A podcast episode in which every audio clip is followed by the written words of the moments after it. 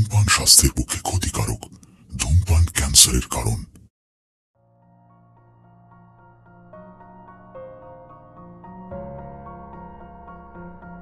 Haunted audio station originals সিরিজের তৃতীয় পর্বে আজ আপনাদের জন্য মোনালিসা সাহাদের লেখা গল্প আতঙ্ক। আপনি যদি আমাদের চ্যানেলে নতুন হন তাহলে প্লিজ রেড সাবস্ক্রাইব বাটনটাকে প্রেস করে বেল নোটিফিকেশনটাকে অন করে দিন, যাতে যখনই আমরা নতুন কোনো গল্প চ্যানেলে আপলোড করব আপনি তার নোটিফিকেশন সঙ্গে সঙ্গে পেয়ে যাবেন। এটি সম্পূর্ণ বিনামূল্যে। আশা করছি আপনারা আমাদের পাশে থাকবেন। ধন্যবাদ। মোনালিসা সাহাদের জন্ম 1979 সালের 26শে অক্টোবর মুর্শিদাবাদের বহরমপুরে। তাঁর আদি বাড়ি এবং বর্তমান নিবাস উভয়ই বহরমপুর। ছোট থেকেই তিনি সাহিত্যানুরাগী। ডায়েরি লেখার অভ্যেস, টুকটাক লেখালেখি, বই পড়ার নেশা জীবনের সাথে অঙ্গাঙ্গিভাবে জড়িত। বিজ্ঞান বিভাগের ছাত্রী হয়েও সাহিত্যের প্রতি অমোঘ আকর্ষণ হেতু স্নাতক স্তরে বাংলা সাহিত্যে পদার্পণ এবং পরবর্তীকালে বর্ধমান বিশ্ববিদ্যালয়ে বাংলা সাহিত্যে এমএ। বর্তমানে তিনি গৃহবধূ ও সাহিত্য চর্চারত এবং দুই সন্তানের মা। বহু পত্রপত্রিকায় তাঁর লেখা প্রকাশিত হয়েছে। গত 2 বছর ধরে বেশ কয়েকটি সংকলনও স্থান পেয়েছে তাঁর লেখা কবিতা ও গল্প। তাঁর একক গল্প সংকলনের নাম নাগরিক প্রেতাত্মারা। বহু পাঠক পাঠিকা তাঁর লেখা পড়তে ভালোবাসে, যা তাকে আরও নতুন নতুন গল্প লেখার প্রতি উৎসাহিত করে। লেখিকা শ্রীমতী মোনালিসা সাহা থেকে আগামী দিনের জন্য আন্তরিক শুভেচ্ছা এবং অভিনন্দন জানাই। অডিও স্টোরি উপস্থাপনে আমাদের দ্বারা যদি কোনো রকমের ভুল হয়, টিম হন্টেড অডিও স্টেশনের তরফ থেকে আমরা ক্ষমা প্রার্থী। আশা করছি আজকের গল্পটিও অন্যান্য সপ্তাহের নিবেদনের মতো আপনাদের ভালো লাগবে। ধন্যবাদ। গল্পের প্রধান চরিত্রে কৌশিক, লাবণ্য, রত্না, সুরেশ এবং বিল্টু। গল্পের অন্যান্য চরিত্রে লাবণ্যর বাবা মা, বাসন্তী পিসি এবং কৌশিকের জেঠিমা। গল্পের সূত্রধর আমি সংলাপ, গল্প পাঠে ত্রিদীপ। শুরু হচ্ছে আজকের গল্প আতঙ্ক।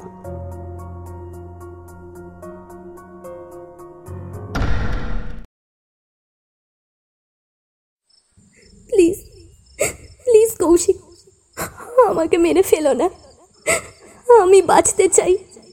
এমন কেন মনে হচ্ছে তোমার লাবণ্য? আমি তোমাকে কেন মেরে ফেলবো? আমি তো তোমাকে ভালোবাসি। আমার সাথে এরকম করো না প্লিজ, আমি তোমায় খুব ভালোবাসি। সামান্য পরিচয়, আমি তোমায় বিশ্বাস করে বিয়ে করেছি। আমার সাথে এরকম কি করে করতে পারো তুমি? আচ্ছা, কি মুশকিল। আমি তোমায় কেনই বা মারবো? আমি তো বললাম আমি তোমাকে ভালোবাসি। আর তাছাড়া তুমি তো আমার স্ত্রী। এই কথাটা তোমাকে আমি যে কিছুতেই বোঝাতে পারছি না।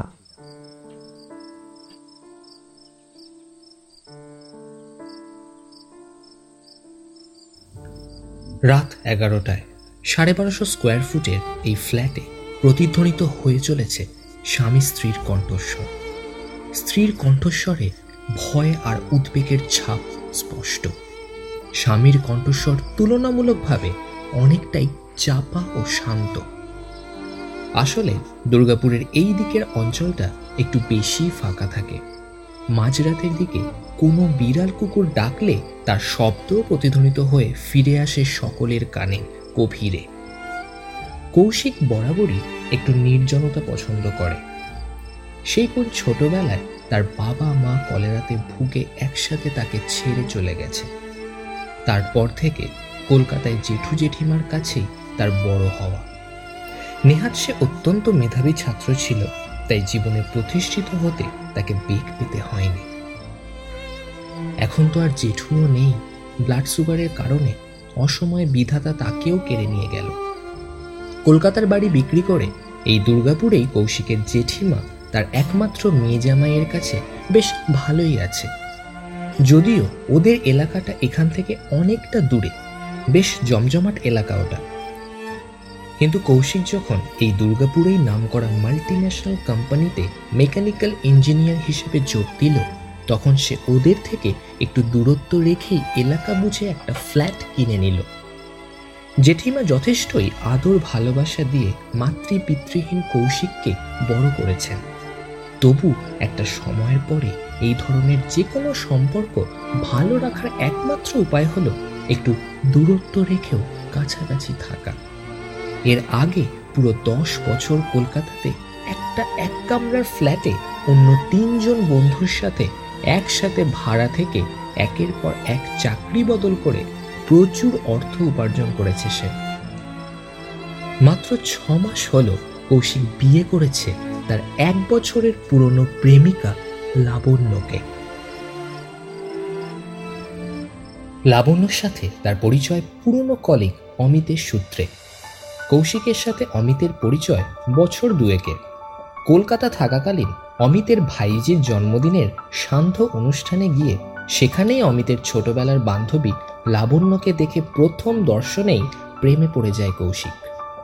পরে অবশ্য সে জানতে পেরেছিল ব্যাপারটা দুতরফাই ঘটেছিল। ব্যাস, তারপর আর কি।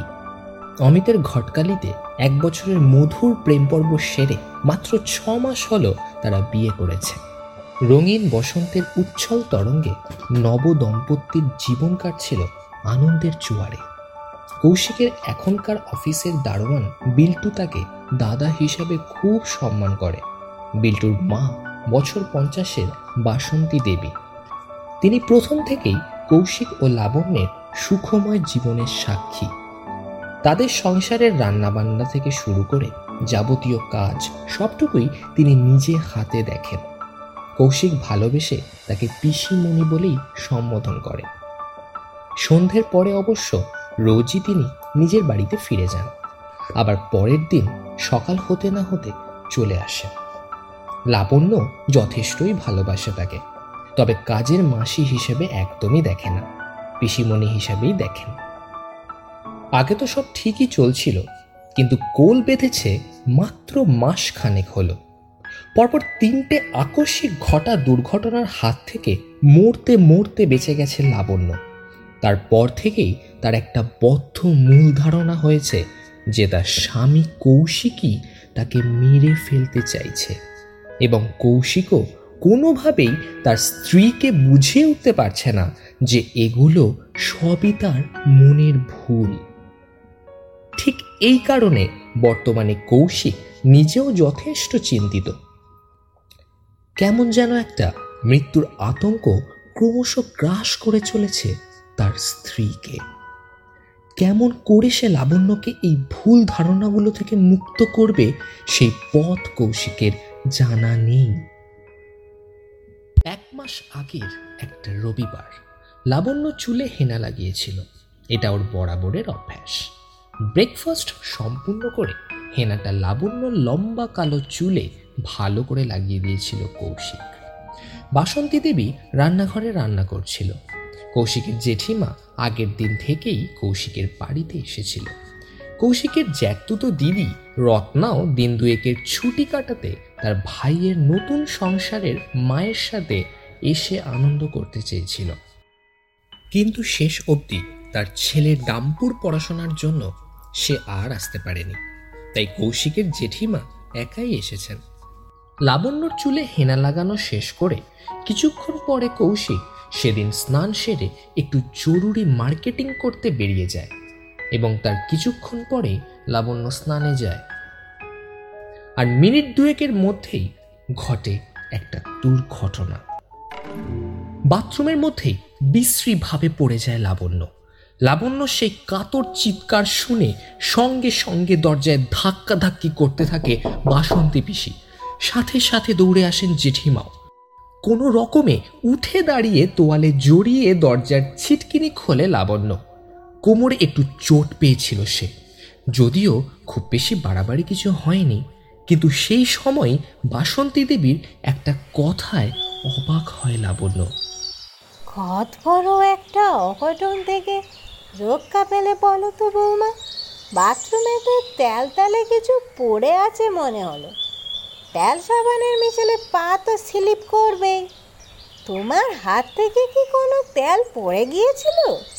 কথাটা শুনে বাসন্তী দেবীর দিকে অবাক হয়ে তাকিয়েছিল লাবণ্য। সত্যিই তো, সে আজ বড় ফাড়া থেকে বেঁচেছে। সেই সময় হঠাৎ লাবণ্যর খেয়াল হলো অন্যান্য দিনের তুলনায় বাথরুমের টাইলসটা আজ বড্ড বেশি তেলতেলে, কিন্তু কি করে? সে তো আজ কোনো তেলই হাত দেয়নি। কৌশিকও কোনোদিনও কোনোরকম তেল ব্যবহার করে না, যদিও বাথরুমে বডি অয়েল আর নারকেল তেল রাখাই থাকে অতিথিদের জন্য এবং প্রয়োজনীয় সময়ের জন্য। খানিকক্ষণ স্তব্ধ থেকে লাবণ্য বলে উঠল, না তো পিসিমণি, তেমন কিছু তো হয়নি। বাদ দাও, কোনোভাবে কারো হাত থেকে তেল পড়ে গিয়েছিল হয়তো। আমারই সাবধানে হাঁটা চলা করা উচিত ছিল। সেদিনটা পুরোপুরি বিশ্রামেই ছিল লাবণ্য। লাবণ্যর বেরোনোর পর কৌশিকের পিসিমণি বাথরুমটা ভালো করে ধুয়ে দিয়েছিল। যদিও এটা ওনার কাজ নয়, তবু উনি কোনো বারণ শোনেননি এবং সেই কারণে খুব লজ্জিত হয়েছিল লাবণ্য। এর ঠিক 14 দিন পরের আরেক রবিবারের ঘটনা। দুপুরে লাঞ্চ সেরে ফ্ল্যাটের জানলা দরজা বন্ধ করে একসাথে সিনেমা দেখতে যায় কৌশিক এবং লাবণ্য। তাদের সাথে বাসন্তী দেবীও রাতের রান্না সেরে রেখে সেই দিন তাড়াতাড়ি বাড়ি চলে যায়। অনেকদিন পরে সিনেমা দেখতে যাওয়ায় লাবণ্য স্বাভাবিকভাবেই খুব আনন্দে ছিল। পুরো 2 ঘন্টা 45 মিনিটের সিনেমা দেখে বাড়ি ফেরার পথে অমিতের কল আসে কৌশিকের ফোনে। তাকে কিছু দরকারি কাজে অন্যত্র যেতে হয়, যার ফলে লাবণ্যকে তাদের ড্রাইভার একাই তাদের আবাসনে পৌঁছে দেয়। লাবণ্য যদিও প্রথমে একটু বিরক্তই হয়েছিল। তোমার এই নানা কাজের বাহানায় টুকটাক দূরে চলে যাবা আর কতদিন চলবে শুনি? চপ বাবা, অমিতের একটা শখের জিনিস নেওয়ার আছে। কিছুদিন আগে আমি যেমন একটা ডোরা কাটা মেরুন টাই কিনেছিলাম, ঠিক তেমনটাই ও একটা ওর জন্য কিনতে বলেছে। আসলে আমার প্রোফাইল পিক দেখে বলেছিল ওদের ওখানে নাকি ওটা পাওয়া যাচ্ছে না। আমি তো ভুলেই গিয়েছিলাম, এখন ও আবার মনে করিয়ে দিল। যাই, আমি কিনে নিই, আরও কিছু দরকারি কেনাকাটাও হয়ে যাবে আমার। কিছুদিন পরে অমিত আমাদের ওখানে আসবে, এসে নিয়ে যাবে ওটা আমার কাছ থেকে। তা তুমি না হয় একটু আগেই বাড়ি ফিরলে আজ। আচ্ছা ঠিক আছে, যাও, তোমার দেরি হয়ে যাচ্ছে, তাড়াতাড়ি ফিরো কিন্তু।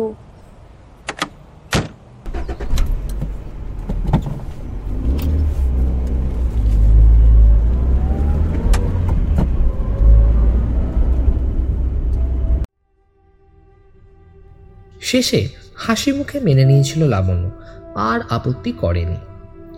ফ্ল্যাটে ফিরে আলো জ্বালাতে গিয়েই একটা গন্ধ নাকে আসে লাবণ্যর। লাবণ্য টের পায় পুরো ফ্ল্যাটের কামরায় গ্যাসের গন্ধে ভর্তি। দরজা খোলার সাথে সাথেই সেই গন্ধ পুরো করিডোর ছড়াতে থাকে। উপস্থিত বুদ্ধি জেগে ওঠায় লাবণ্য তখন আর কোনো সুইচ অন না করেই সমস্ত জানলা খুলে দিয়ে গ্যাস ওভেনের কাছে পৌঁছে দেখে একটা বার্নারের পয়েন্ট অন করা। এক্ষুনি যে কী বিপদ ঘটতে পারত তা কল্পনা করেই আঁতকে ওঠে লাবণ্য। ততক্ষণে এক প্রতিবেশী মহিলাও গন্ধের উৎস সন্ধান করতে পৌঁছে গিয়েছে তাদের ফ্ল্যাটের সামনে। তারপর বাকিটা বলার আর কি বা দরকার। তারপরই লাবণ্য সবাইকে ফোন করে সমস্ত ঘটনাগুলো জানালো। শেষে খবর পেয়ে তাড়াহুড়ো করে ফিরে আসে কৌশিক।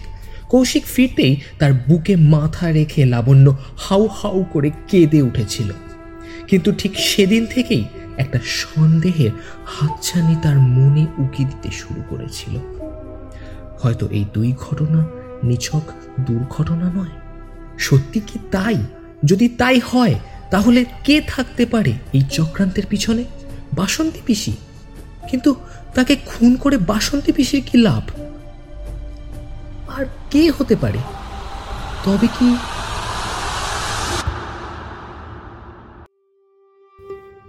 আজ প্রায় 4 দিন অতিক্রান্ত।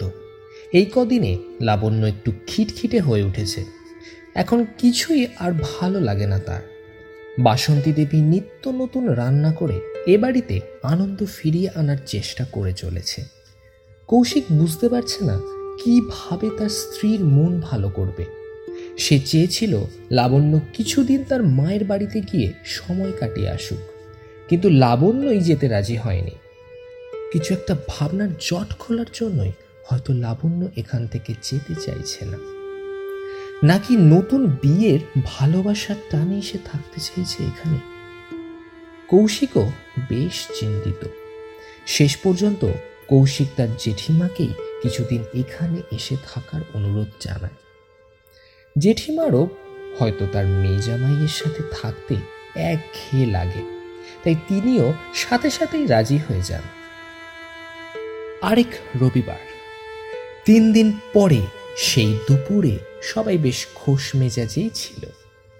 গতকাল অমিত এসেছে তাদের বাড়িতে বেড়াতে। কৌশিক ও লাবণ্যর বিয়ের পর এই বাড়িতে প্রথম তার আগমন। তাছাড়া জ্যাঠতুতো দিদি রত্নাও আজ তার ছেলে ও বর সুরেশকে নিয়ে সারাদিন ভাইয়ের বাড়িতে এসেছে ছুটি কাটাতে। সেই দেখে লাবণ্যর মুডও পাল্টে যায়। গত কয়েকদিনের তুলনায় আজ সে অনেকটাই স্বাভাবিক। ননদের সাথে সে এখন গল্পে মত্ত। এই গো, তুমি নাকি খুব খিটখিটে হয়ে গেছিলে? আমার ভাইয়ের সে কি মন খারাপ, ফোনে প্রায় কেঁদেই ফেলেছিল সেদিন। ননদের মুখে এই কথা শুনে লজ্জায় পড়ে যায় লাবণ্য। সত্যি তো, কি না কি ভুলভাল চিন্তা নিয়ে নিজের মুড খারাপ করে বসেছিল সে। না গো দিদি, তেমন কিছু না, তোমার ভাই সবটাতেই বাড়িয়ে বলে। দুপুরের খাবার সম্পূর্ণ, যাকে বলে কবজি ডুবিয়ে খাওয়া। তবে সমস্ত রান্নার মধ্যে চিকেন কারি আর গলদা চিংড়ির মালাইকারিটা সত্যি দুর্দান্ত রান্না করেছিল বাসন্তী দেবী। খাবার শেষ করে রসগোল্লা মুখে পুড়ে অমিত আর কৌশিক উঠে গেল হাত চাটতে চাটতে। বাসনপত্র ধুয়ে পিসিমণি আর লাবণ্য রান্নাঘরটা চটপট গুছিয়ে নিল। বাসন্তী পিসি সত্যি আজ খুব ক্লান্ত। মুখ দেখে বড্ড মায়া হলো লাবণ্য, তাই সে বলল, তুমি বিশ্রাম নাও পিসিমণি, আজ আর রাতের রান্না তোমায় করে যেতে হবে না, একটু ঘুমিয়ে নাও, আমরা সবাই মিলে রাতের রান্না করে নেব। আচ্ছা, তাই হবে বৌমা, তুমি একটু বিশ্রাম নাও। মিনিট 15 পরে লাবণ্য এগিয়ে গেল রান্নাঘরের তাকে মুড়িয়ে রাখা বেনারসি পানের প্যাকেটের দিকে। আজকের এই জমজমার দিনে কৌশিকের কাছে পান খাওয়ার আর্জি রেখেছিল লাবণ্য।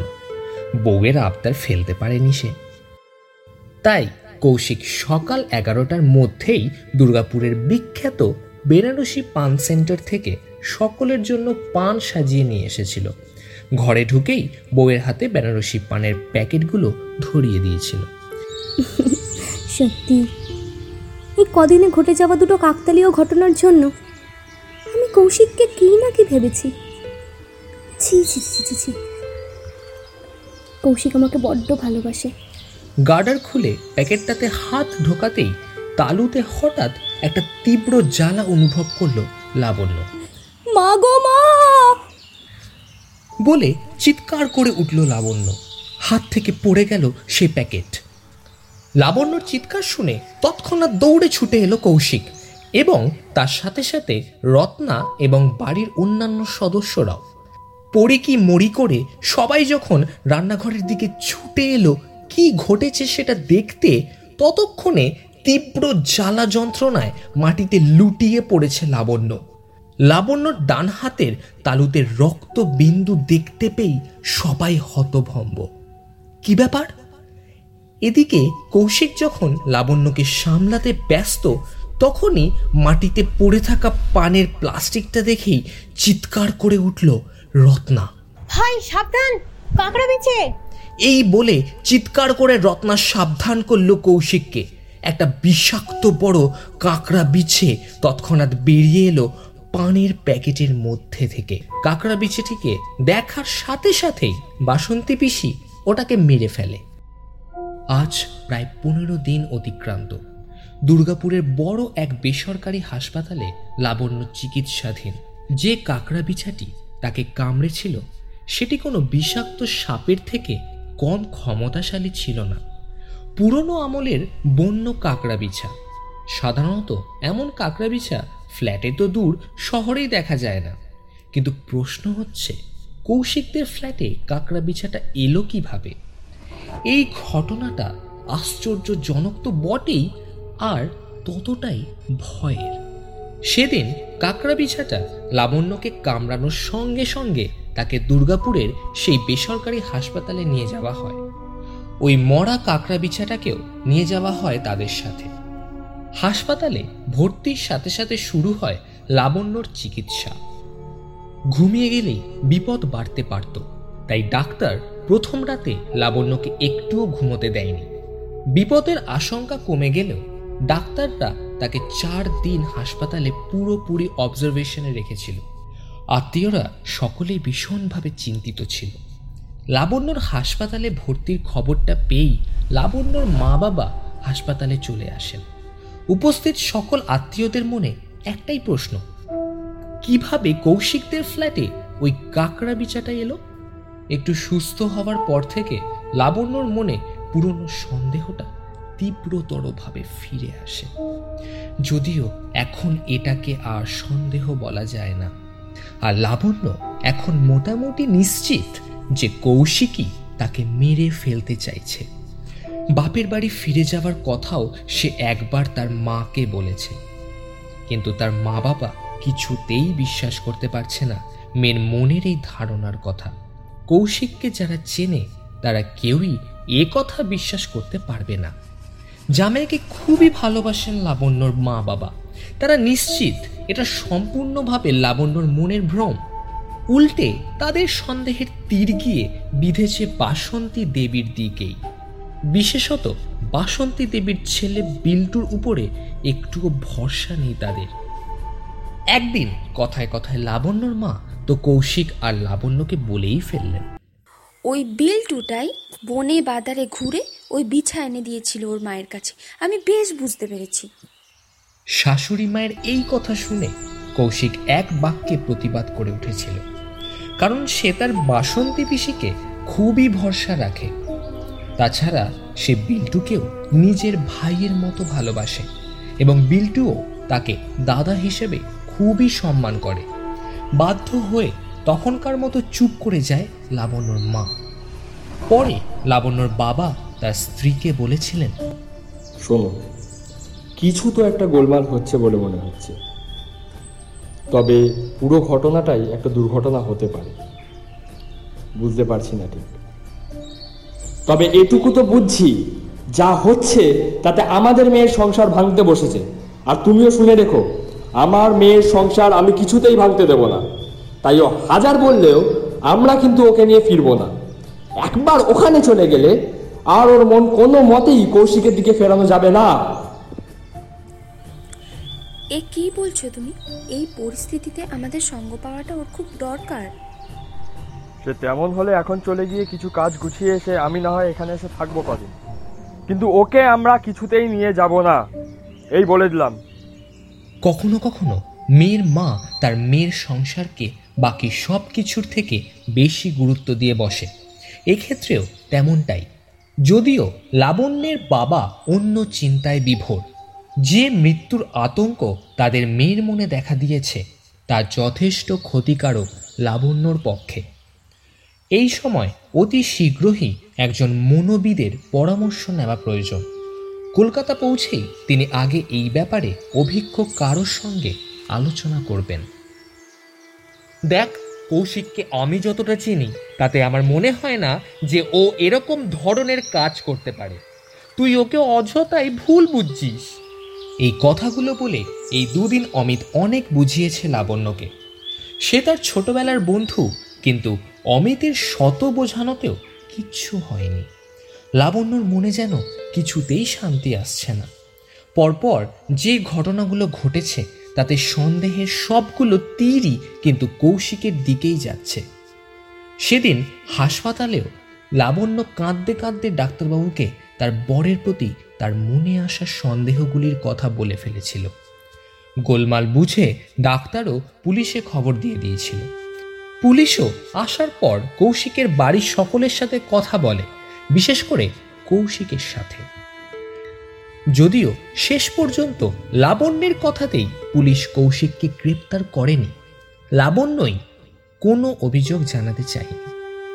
অসুস্থতা, দুর্বলতা নাকি ভালোবাসা, ঠিক কী কারণে কৌশিককে সে এই ঝামেলা থেকে বাঁচিয়েছিল তা সে নিজেও ঠিক জানে না।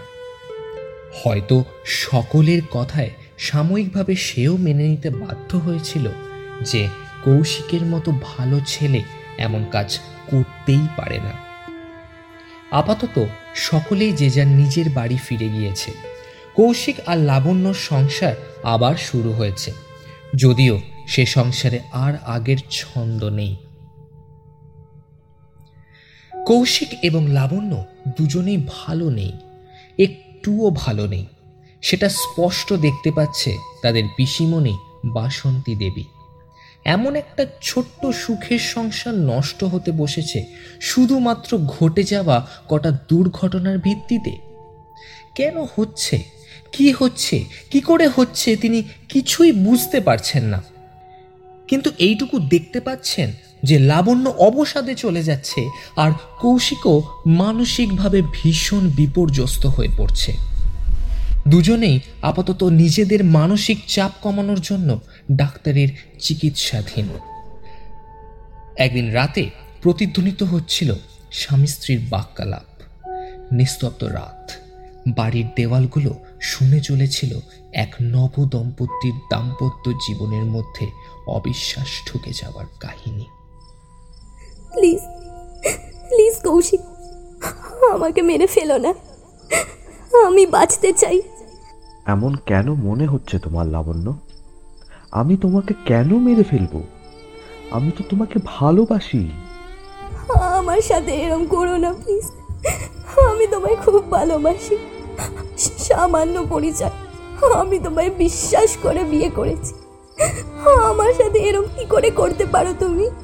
আচ্ছা কি মুশকিল, আমি তোমায় কেনই বা মারবো? আমি তো বললাম আমি তোমাকে ভালোবাসি, আর তাছাড়া তুমি তো আমার স্ত্রী। এই কথাটা তোমাকে আমি যে কিছুতেই বোঝাতে পারছি না।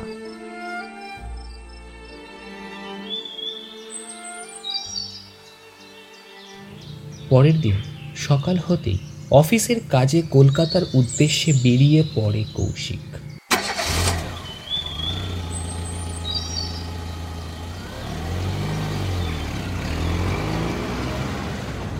এদিকে কৌশিকের গাড়ির ড্রাইভার আজ 2 দিন ধরেই অসুস্থ, তাই সে ছুটিতে আছে। অগত্যা উপায় না পেয়ে কৌশিক আজ নিজেই ড্রাইভ করছে। আজ কৌশিকের মনটা ভীষণ অস্থির, তার উপর কেন যে মাথাটা ঝিমঝিম করে চলেছে সেটা সে নিজেও জানে না। রাতে তার ঠিকমতো ঘুম হয়েছিল বটে, কিন্তু নিজেদের দাম্পত্য কলহের কারণে কৌশিক আর আজকাল শান্তির ঘুম ঘুমোতে পারে না। আসলে সে তার লাবণ্যর মুখের হাসিটা আর দেখতে পায় না। প্রায় সবসময় মুখ ভার করে থাকা প্রিয়তমাকে মেনে নেওয়া কৌশিকের পক্ষে বড়ই বেদনাদায়ক। কৌশিক গাড়ি চালাচ্ছিল ঠিকই, কিন্তু তার মন ড্রাইভিংয়ে থাকার জায়গায় মন চলে গিয়েছিল লাবণ্যর দিকে। কৌশিকের মনের মধ্যে একটাই প্রশ্ন তোলপাড় করে চলেছে যে লাবণ্যর কেন এরকম মনে হচ্ছে যে কৌশিকই তাকে খুন করতে পারে। এই 6 মাসের বিবাহিত জীবনে কৌশিক কি একটুও বিশ্বস্ত হয়ে উঠতে পারেনি লাবণ্যর কাছে? এইসব 7-5 একরাশ দ্বিধা দ্বন্দ্ব মনে নিয়ে কিছু দূর ড্রাইভ করার পর তার চোখে ঘুম নেমে আসে।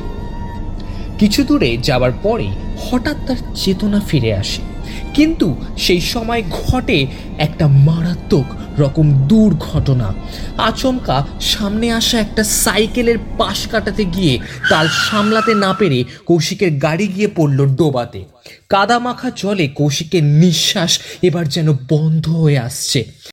একটা লম্বা দীর্ঘ নিঃশ্বাস নেওয়ার পরেই কৌশিকের দেহ নিথর হয়ে গেল। ব্যাস, তখনই সব শেষ। কি হয়ে গেল কৌশিক? কৌশিক, কৌশিক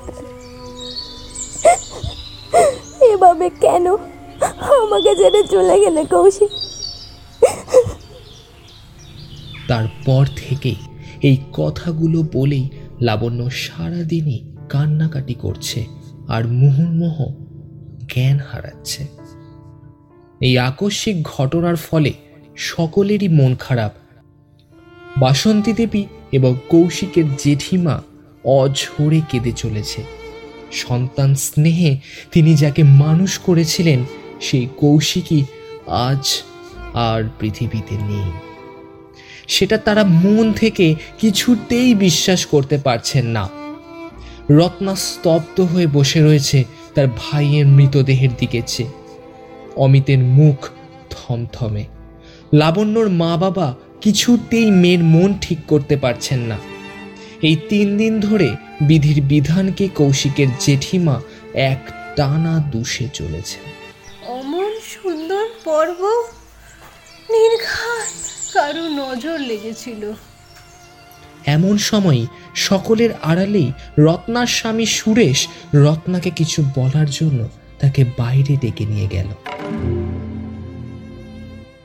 গভীর রাত, প্রায় 2টোর কাছাকাছি। আজ 2 দিন হলো কৌশিকের শ্রাদ্ধ শান্তি সম্পন্ন হয়েছে। যেহেতু কৌশিকের অপঘাতে মৃত্যু হয়েছে, তাই শাস্ত্রানুযায়ী তেরাত্রির নিয়ম মেনে কৌশিকের শ্রাদ্ধ শান্তি সম্পন্ন করেছে তার বাড়ির লোক। শ্রাদ্ধ শান্তির ক্রিয়াকলাপ শেষ হয়ে গেলেও সত্য স্বামীহারা লাবণ্যকে কেউ ছেড়ে যেতে পারেনি, তাই এখনো সবাই এই বাড়িতেই রয়েছে। তবে সে আর কদিন, কালই যে যার বাড়ি ফিরে যাবে। আর খুব শিগগিরই লাবণ্যকে নিয়ে তার মা বাবাও ফিরে যাবে কলকাতায়। সকলেই যে যার নিজের কাজে ব্যস্ত হয়ে পড়বে। কিন্তু লাবণ্য কি সত্যি আর কোনোদিনও কৌশিককে ভুলতে পারবে? কৌশিকের একটা ছবি হাতে নিয়ে সারা সময় স্তব্ধ হয়ে বসে থাকে সে। এমনকি রাতেও সে তার এবং কৌশিকের বেডরুমে নিজের সাথে কাউকে শুতে দেয় না, সে একাই ঘুমায়। সেদিন হঠাৎই মাঝরাতে লাবণ্যর ঘরের দরজা সামান্য ফাঁক হয়ে গেল। বাইরে থেকে কেউ যেন একটা প্রবেশ করল তার ঘরে। ভিতরে ঢুকে সঙ্গে সঙ্গে ছিটকিনি লাগিয়ে দিল সে। ধীরে ধীরে সেই মানুষটি এগিয়ে চলেছে লাবণ্যর দিকে। লাবণ্যর গায়ের চাদর সরিয়ে দিয়ে তার কাঁধে হাত দিয়ে লাবণ্যর ঘুম ভাঙাতে চেষ্টা করছে। পর মুহূর্তে লাবণ্য উঠে বসল। ঘরে নাইট ল্যাম্পের আলো, কিন্তু যথেষ্ট জোরালো নাইট ল্যাম্প। সে আলোতে তার ঠোঁটের কোণে স্পষ্ট হাসি বোঝা যাচ্ছে। আমরা তাহলে সফল, বলো? হঠাৎই বলে উঠল ঘরে ঢোকা সেই অজানা আগন্তুক। একদম, কিন্তু তোমার এসব আলোচনা এখনই করার দরকার আছে কি? আগে আমরা কলকাতায় ফিরি। আমি তোমার সাথে সারাদিনই বা আলোচনা করার সময় পাচ্ছি কোথায়? ফোন করব তারও উপায় নেই। তুমি তো আবার দুঃখের নাটক করে ফোন আছড়ে ভেঙে দিয়েছিলে। এদিকে আমি কালই ফিরে যাব, তোমার তো ফিরতে দেরি হবে। একটু তো কথা বলতে ইচ্ছা করে, বলো? এত বড় আনন্দ সেলিব্রেট করবো না? তোমাকে একটু আদর করবো না? চুপ করো তুমি, বাড়ি ভর্তি লোক, কোথায় কে কি শুনে নেবে? কেউ শুনতে পাবে না, সবাই ঘুমাচ্ছে। আমি সবার ঘরের দরজা বন্ধ রেখে এসেছি, তুমি নিশ্চিন্তে থাকো। এবারে আমাদের ভবিষ্যৎ কতটা আনন্দের হবে বুঝতে পারছো তুমি?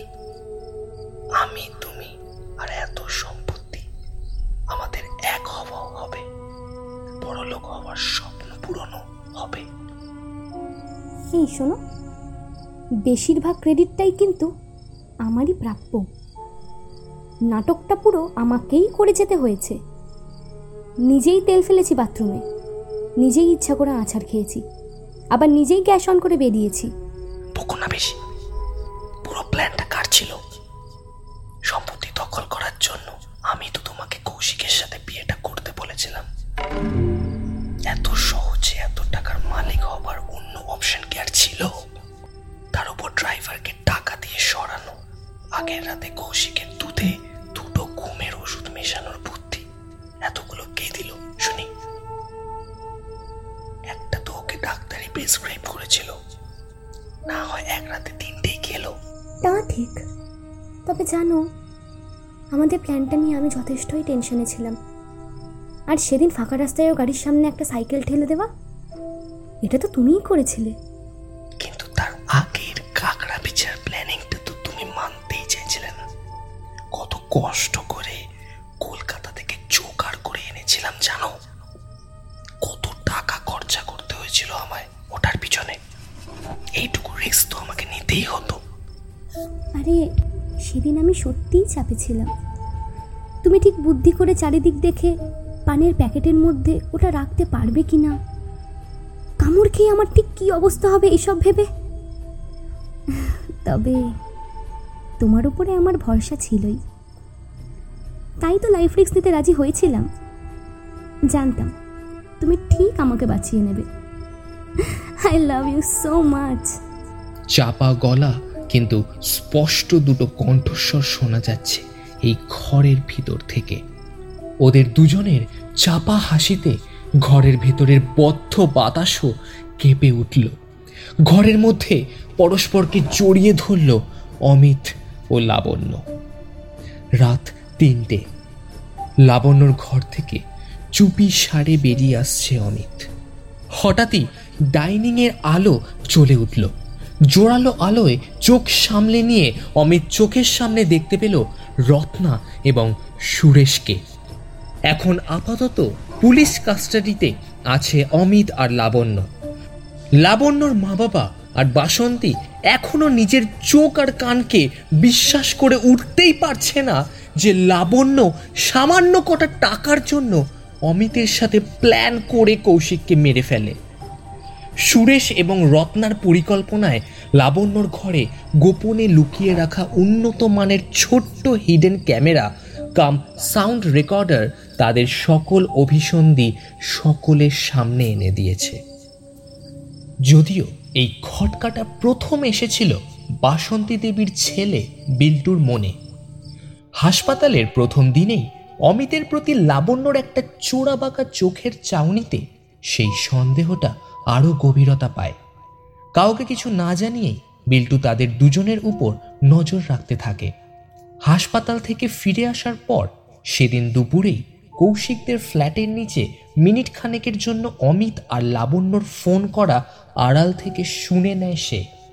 কিন্তু বিল্টু সেদিন ফোনে তাদের পরিকল্পনা কিছুই বুঝতে পারেনি। কিন্তু চাপা গলায় দুষ্টুমি এনে কথা বলার ভঙ্গিমাই বুঝিয়ে দিয়েছিল তাদের সম্পর্কের প্রকৃত রসায়ন। তখন থেকেই বিল্টুর মনে কু ডাকা শুরু হয়েছিল। তার কয়েকদিন পরেই এক আকস্মিক দুর্ঘটনায় কৌশিকের মৃত্যু হয়। এই ঘটনার পরেও বিল্টু মনের সন্দেহের কথা সুরেশকে ছাড়া আর কাউকে বলতে ভরসা পায়নি। তারপর বাকি সব প্ল্যানিং সুরেশের, কিন্তু তা যে এভাবে সাফল্য পাবে সেটা তারা নিজেরাও ভাবতে পারেনি। তুমি আমার নিজের দাদা না হয়েও আমাকে ভাইয়ের স্নেহ দিয়েছিলে, আমার রাঁধুনি মাকে দিয়েছিলে পিসির সম্মান। সে সম্মানের মর্যাদাটা রাখতে না পারলে আমি শান্তি পেতাম না গো দাদা। কৌশিকের ফটোর গলায় রজনীগন্ধার মালা পরিয়ে দিতে দিতে অশ্রুসিক্ত চোখে বিড়বিড় করে বলে উঠল বিল্টু।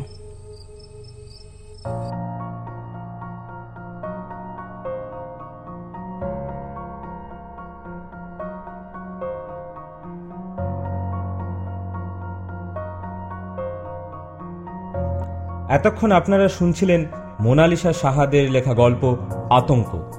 গল্পের সূত্রধর এবং বিল্টুর ভূমিকায় আমি সংলাপ, গল্প পাঠ এবং অমিতের ভূমিকায় ত্রিদীপ, রত্না, বাসন্তী পিসি এবং জেঠিমার ভূমিকায় অঙ্গনা, লাবণ্যর মায়ের ভূমিকায় অনন্যা, লাবণ্যর বাবার ভূমিকায় রিজু, কৌশিকের ভূমিকায় তীব্র, লাবণ্যর ভূমিকায় কৃষ্টিকা, ধ্বনি পরিকল্পনা, স্পেশাল এফেক্টস এবং পর্ব পরিচালনায় বিশ্বদীপ, পোস্টার ডিজাইন সংলাপ। আবারও একটি নতুন রোমাঞ্চকর গল্পের সাথে হাজির হব আমরা সবাই। ভালো থাকুন, সুস্থ থাকুন, পরিবারের সাথে মিলে আনন্দ করে ঘরে পুজো কাটান, জমিয়ে খাওয়া দাওয়া করুন আর আমাদের চ্যানেলের গল্প শুনুন এবং শোনান। ধন্যবাদ। শেষ হলো আজকের গল্প আতঙ্ক।